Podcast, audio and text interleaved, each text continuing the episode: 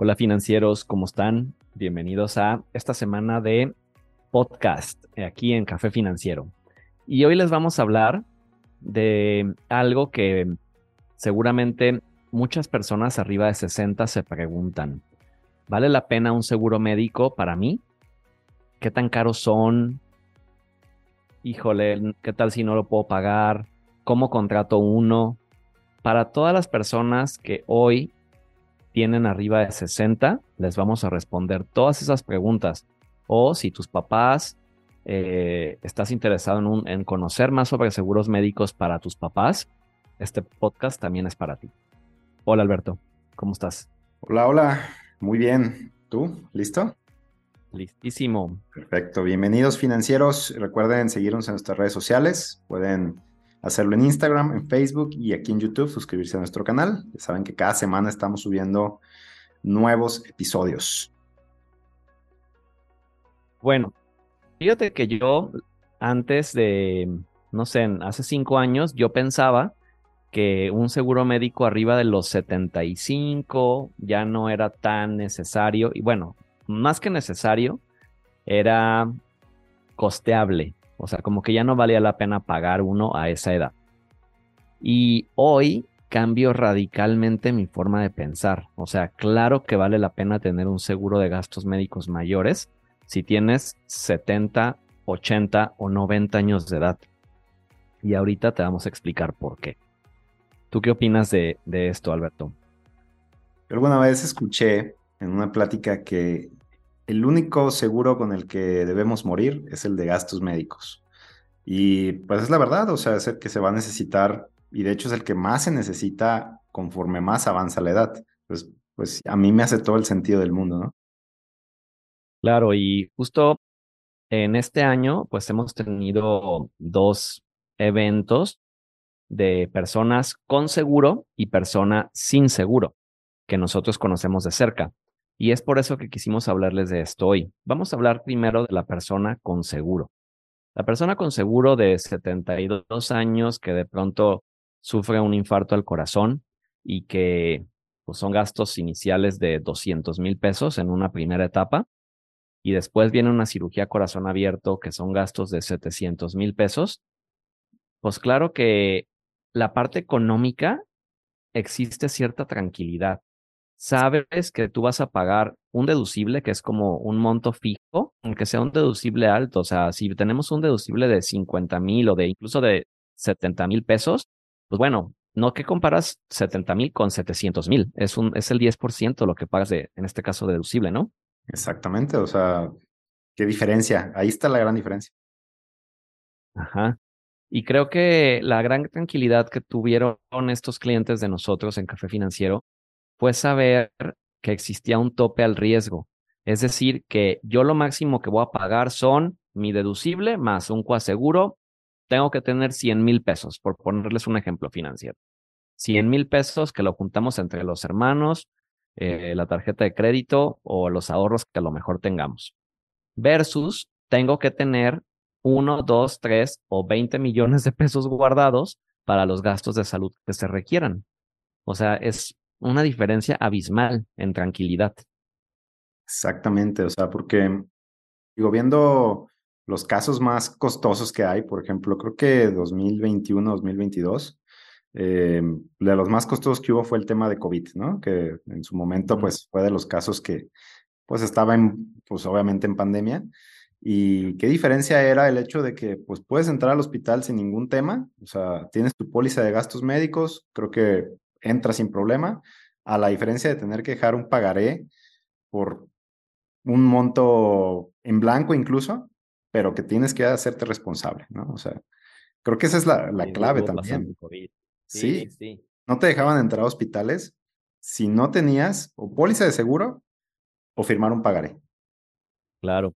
Y justo, digo, ya gracias a Dios ya no estamos en eso, pero sí, me cambió el entorno.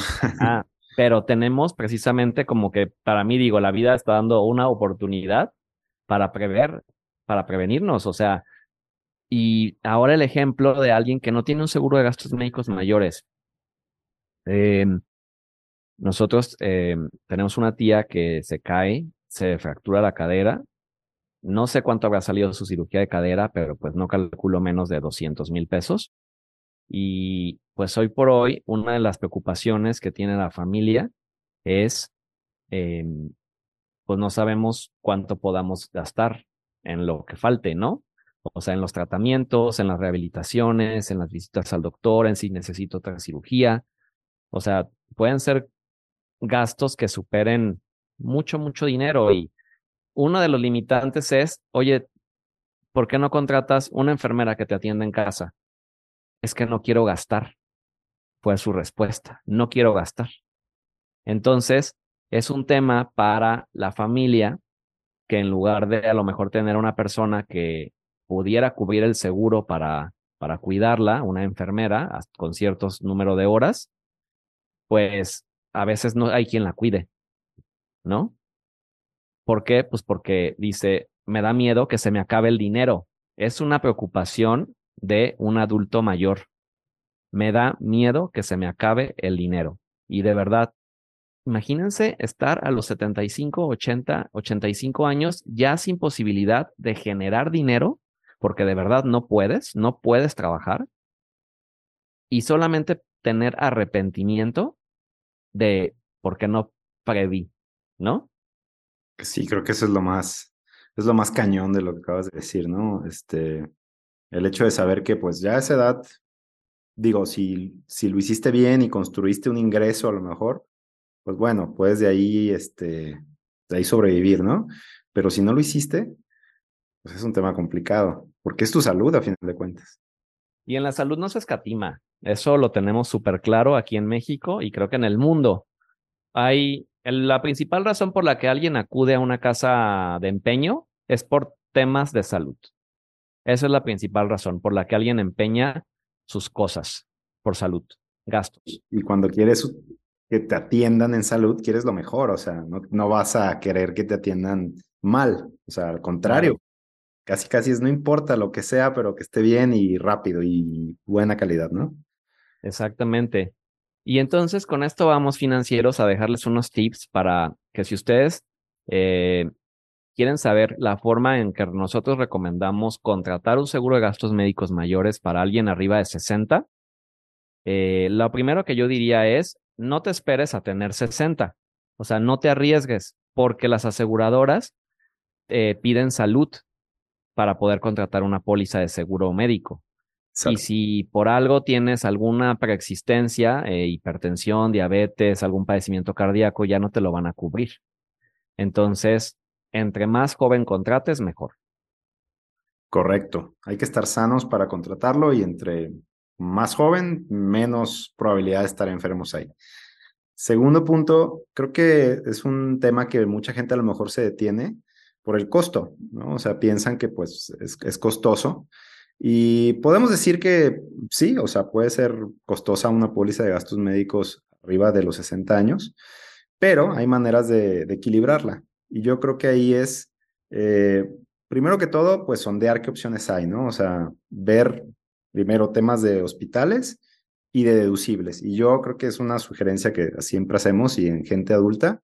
La verdad, pon un deducible, pues vamos a decirlo así, altito, ¿no? Para que a lo mejor no te cueste tanto pagar la póliza y no sea como un descalabro financiero de inicio, pero tampoco te quedes sin protección. Es decir, ya tengas tu póliza por lo menos echada a andar, que te esté cubriendo y empiezas a generar tu antigüedad. Creo que eso es más importante que tener la super póliza premium en el mejor plan. O sea, es mejor tenerla de una manera, vamos a decirlo así, equilibrada, que no tenerla. Ajá.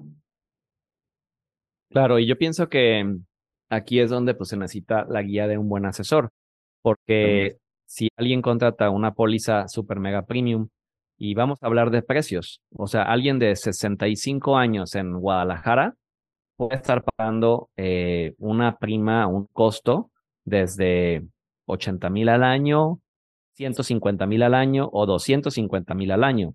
Entonces, ¿qué pasa? Imagínate que tú contratas la de 150 mil al año, ¿no? Y que después dices, ay no, pues mejor hubiera contratado una de 90 mil al año y esos 60 mil, pues los utilizo para pagar el deducible si algo me pasa. Exacto. O sea, financieramente es mucho mejor tener algo que puedas mantener con el tiempo a algo que solamente puedas pagar 1 o 2 años. Exacto. Y que se acorde a tu posibilidad. Y el punto es, por el precio, yo creo que no te debes detener. Siempre hay manera de equilibrarlo, de buscar cómo hacerlo. Digo, nosotros lo vemos y pues simplemente es jugar con números. Pero la manera hay, ¿no? Sí, exacto. Otra recomendación financieros sería evaluar, como les decía, un tope al riesgo. ¿Cuánto es lo máximo que puedes o que tú o tu familia pudieran pagar en caso de un evento de deducible? O sea, un ataque al corazón y entras al hospital y ¿cuánto puedo juntar para pagar el deducible? 40 mil, 60 mil, 90 mil. Elige un monto que sea algo que lo puedas conseguir en un día, ¿sí? Exacto. O sea, que ya sea lo tengas en tu tarjeta de crédito, lo tengas en tu fondo de emergencias o lo puedas juntar entre papás e hijos. Y que eso sea tu deducible. Y vas a tener una cobertura por arriba de 100 millones de pesos. O sea, tú nada más pones 90 mil y la aseguradora te va a dar 130 millones para temas de salud. Excelente. Y aquí también, pues, tomaría en cuenta lo que bien va de la mano, que son considerar que son los periodos de espera. Ajá. Y considerar que lo que tú, como lo dijimos hace rato, lo que tú digas al momento de contratar, pues no va a tener cobertura, ¿no? Eso es súper importante. Y tip, bueno, regularmente a esta edad las aseguradoras piden estudios médicos, ¿no? Para asegurarte al momento de hacer ese proceso. Yo creo que es ir de la mejor manera a los estudios, unos días antes, como tip, dejar los taquitos por un lado e ir bien preparado, bien descansado, porque va a ser clave cómo sales en esos estudios. De ahí puede determinar cómo va a ir tu póliza para el resto de tu vida. Entonces, a lo mejor, si traes la grasita, el triglicérido alto, pues te van a terminar a lo mejor afectando que si te hubieras cuidado y no te afecta. Yo diría, que si vas a contratar un seguro, cuides tu salud. Yo lo diría un mes antes. Un mes antes. Ajá. Y bueno, obviamente siempre cuidas la salud mejor. Siempre, pero más cuidado antes de hacer de los exámenes, y eso es, yo creo que con un 80-90% de las aseguradoras que a esa edad te van a pedir estudios médicos. Un tip también que yo les daría a financieros es siempre ponle cobertura de que en accidentes no pagues deducible. Qué importante porque es eso. Justo un adulto mayor tiene probabilidades de caerse. O sea, le pasó a nuestra abuela, le pasa a nuestra tía y le ha pasado a otros clientes que nosotros tenemos. Caerse y fracturarse la cadera, la rodilla, el hombro, o sea, etcétera, etcétera. Siempre hay probabilidad porque los huesos son más débiles. Entonces, si tú tienes un deducible de 90 mil pesos, pero tienes la cobertura de que en accidentes no pagas deducible, o sea, imagina, yo nada más me pongo a pensar, si mi tía hubiera tenido un seguro médico, si nos hubiera contratado uno, no hubiera pagado casi nada, más que si acaso poquitos coaseguros, porque no hubiera pagado deducible, pero el hubiera no existe, financieros. Entonces, ahí es la importancia de prever.